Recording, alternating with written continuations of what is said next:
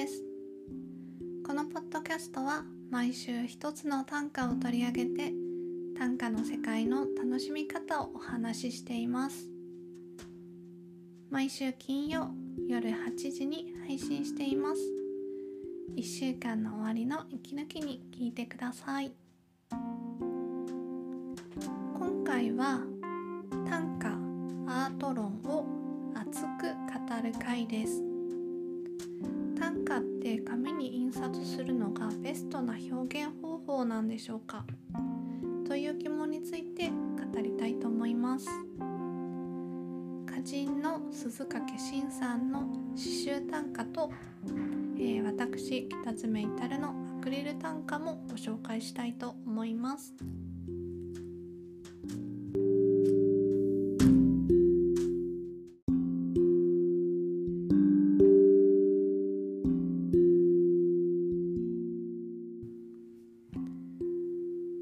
大人には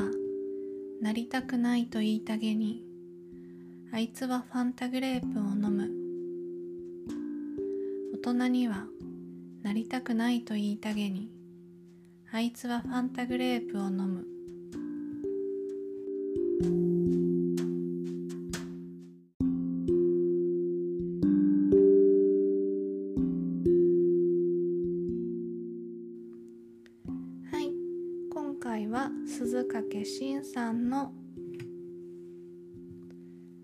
人にはなりたくないと言いたげに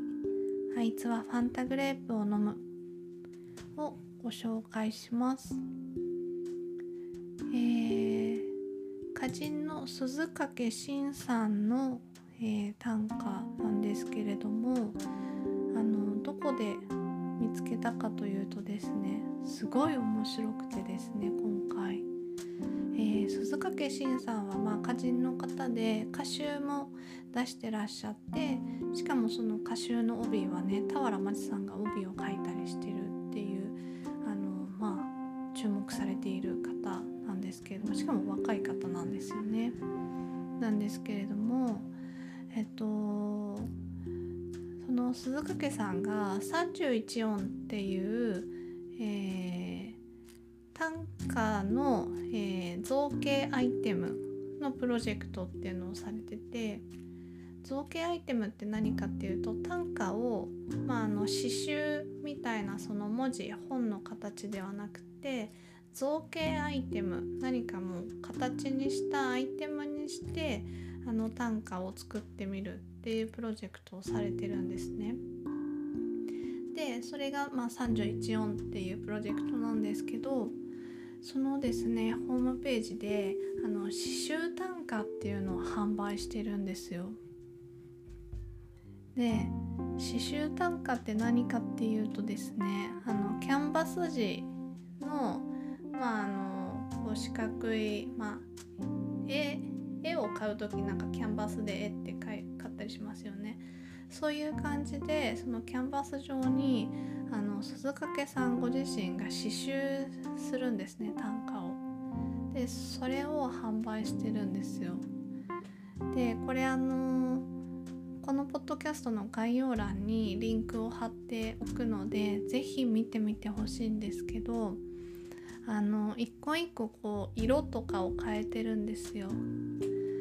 例えばですねあの今日ご紹介する、まあ、ファンタグレープの短歌だったらですねあのファンタグレープみたいな紫色の刺繍糸を使って刺繍をしてるんですねベースは。でところどころに例えば「ファンタグレープ」っていう文字だけなんかもうちょっとグレープっぽい青みの強い紫色の糸を使ってたりとかあと漢字のところだけ大人とか言いたげとか飲むっていう漢字のところだけ緑色に変えて刺繍をしてたりとかこう目で見ても楽しめるこう短歌作品っていうのに仕上げてあるんですね。もうこれは本当ぜひ31音のホームページ見てみてください。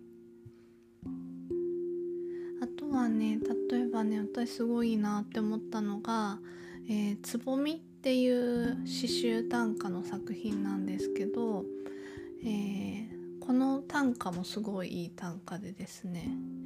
咲いたならいずれは枯れてしまうからずっとつぼみでいちゃダメですか？っていう短歌なんですよ。この短歌自体もすごいんですけどこの短歌の詩集は、えー、つぼみがこう咲いてる枝の感じを枝にこうつぼみがポツポツ咲いてる感じをイメージされてるような色味になってまして茶色の文字刺繍をベースにしてポツポツところどころ、えっと、ピンク色の色を使った刺繍をされてるんですね。でもう右下と左上の余白のスペースに枝にこうつぼみが、えー、ちょこんとついてるようなあのイラストの刺繍もされていてこれもすっごく素敵だなって思いました。私なんでこんなにすごいすごいって言ってるかっていうと私も実は先日ですねあの本当にこの刺繍短歌を見る前にあの短歌をこう造形アイテムにできないかなっていうことであのアクリルに短歌を印刷するっていうのを作ったんですね。であちょっとその URL も一緒にこのポッドキャストの詳細に貼っておくので是非見てみてほしいんですけどアクリルの中に、えーと、黒い文字で短歌を書いて、まあ、アクリルパネルみたいな形に、えー、短歌作品を仕上げるっていうのを作ってみました。でこれもねちょっといろいろ話してると長くなるんですけど完全に自分のオリジナルってわけじゃなくて、えー、ポエム詩を、まあ、そういうアクリルグッズに印字してるっていうグッズがありまして、まあ、それを見てすごく素敵だなと思って短歌もこの表現方法って合うんじゃないかなって思ったんですね。で、まあ、あの今ってサイトで簡単にグッズが作れたりするので、まあ、それで作ってみました。で私あのまり詩集とか読まないんですよ実は。であとはネットでねこう短歌っていろいろ見れたりとか本でも見れたりとかするんですけどあんまり積極的には読まなくてですねでこのポッドキャストやるために、まあ、短歌何か素敵な短歌ないかなって探したりはするんですけど自分でこう趣味の時間で短歌を読むっていうことは意外とないんですよね。で、まあ、短歌好きなのになんで読まないのかなって自分でもこう常々不思議だったんですよ。で詩集も買っては見たものの買いっぱなしで読んでないとか結構あったりしてで詩集ってあの本の中に短歌がまあいっぱい次から次へと並んでてもちろんこうどういう短歌を載せるかとかどういう順番で並べるかとかそういう編集のところではいろいろこう素敵にね工夫されてて、まあ、そういうものを読み取って楽しむっていうのももう一つ短歌の楽しみ方だと思うんですけど私にとっては短歌って一種だけでものすごく世界が広いものなんですね。も並んでる並んでなくてもただ一つ31文字短歌が並んでるだけでその奥にすごい広大な世界が広がってるなって思ってるんですよ。でだから一種取り上げてこのポッドキャストでも15分ぐらいあのその短歌についてお話ししたりしてますけどとにかくすごい短歌の世界って深海みたいにねどこまでもこう深く深く潜っていけるものだって思ってるんですね。でその海をこ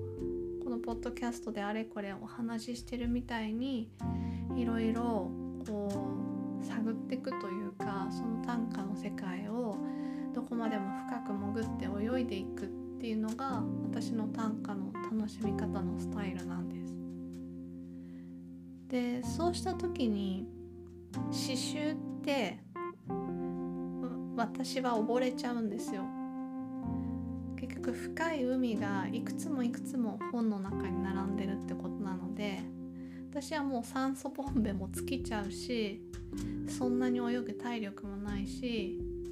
結構その海に今度は飲み込まれて溺れちゃうんですよね。短歌って31文字しかないけど私にとってはすごく情報量が多い芸術なのでその海に溺れちゃうから私は刺繍が楽しめないですね。っていうことに最近気がついてでだからあの紙にどんどん短歌を印刷していくっていう方法が私の刺繍刺繍じゃないや短歌の楽しみ方に合わないなって思って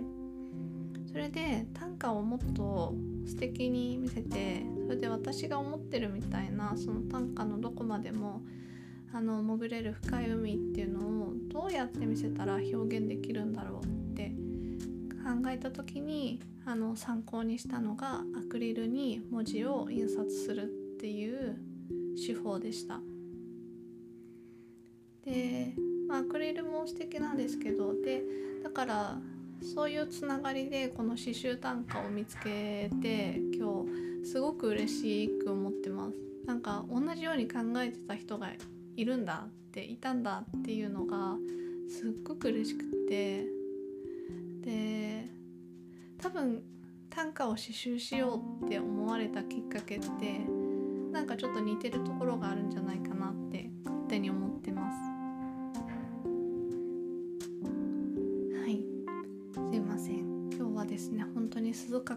んのこの刺繍短歌を発見したのでそれがもうめちゃくちゃ嬉しくってえー、興奮してます。はい。で、えっとちょっと喋りすぎたのでこの後は鈴掛さんの、えー、ファンタグレープの歌についてお話ししていきたいと思います、えー、大人にはなりたくないと言ったげにあいつはファンタグレープを飲む。この歌もすごい好きであのー、なんかいろんな思いが込み上げてきますよね。それこそファンタグレープのこうシュワシュワっていう感じみたいに青春の甘酸い甘酸っぱい感じを思い出してます。でなんか大人になると確かにファンタグレープって飲まないなって思いました。子供の時、まあ、高校生とかの時はファンタグレープファンタまあグレープ味に限らずファンタって飲む機会もあったしあと結構それって CM の影響もあるかなって思っててファンタの CM って高校が舞台で高校生がこう弾けてる感じでファンタを飲むっていう CM ですよねずっと昔から。結構それの刷り込みってあってだから高校生の時はファンタ飲んでたし高校卒業してからはファンタってちょっとずつ飲まなくなってたなって思います。あとあの年取ってくるとやっぱ甘すぎるものが、えー、飲むとしんどいっていうのもあったりしてですね。そんなところで老いを感じたりもしてるんですけど。まあなんでファンタって結構青春の象徴かなっていうふうに思いました。でそれをまあ大人にはなりたくないからあえてファンタを飲むっていう短歌ですよね。まあそう言いたげにファンタを飲む。だからこの大人にはなりたくないあいつ以外の人周りの人はまあ多分その人と同年代なんでしょうけど、まあ、その人たちはもうファンタを卒業したんでしょうね。俺たちはファンタ飲んでないけどあいつはあいつだけファンタ飲んでるよね。まあ大人にはなりたくないって言いたげな感じだね。っていうことなんだと思います。だけどその中にこうそのファンタと高校時代の思い出とか、まあ、読み手側のですね受け手側のそういう記憶を呼び起こされますしなんかそのファンタのシュワシュワ感ってやっぱその弾ける感じで青春の象徴みたいな感触だなっていうふうに思いました。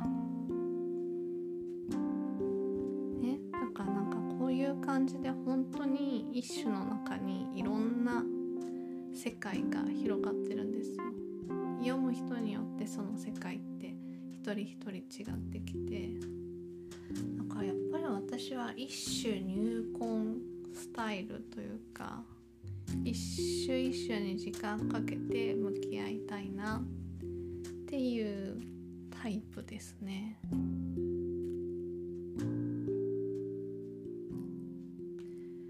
そうすると刺繍ってねある程度のその文字数詰めないと本としては成立しないですからね。そういうところのジレンマもあるかもしれないですけどね。なんか穂村宏さんだかが以前に、まあ、刺繍って文字効率悪いよねみ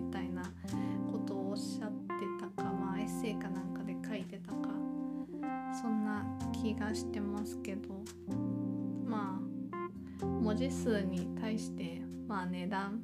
コスパ文字コスパみたいの悪いよねみたいな。まあ確かにそうなんですけど。文字数が多ければいいっていうものでもなくってやっぱり短歌ってあのハウツー本みたいなものではないんで文字数多いといいっていうわけではなくぱり一つのアートですよねアートって考えたら文字効率っていう考え方もなくなると思うんですけどなんかちょっとそこがまだ世間的にこうちょっと認識にずれがあったりするのかなって思いました。なんかこの短歌アート論は結構私の中ですごい好きなテーマでまたちょっと話したいなと思います。なんか一回に話してるとめっちゃ話が止まらなくなってきちゃうんであのちょいちょい出していきたいなっていう風に思っています。えー、繰り返しになりますけど鈴掛慎さんの、えー、詩集短歌作品が見られる、えー、31音。というホームページとあと私が試しに作ってみたアクリル単価のページのリンクを、えー、このポッドキャストの詳細のところに載せておくので是非両方ともチェックしてみてください。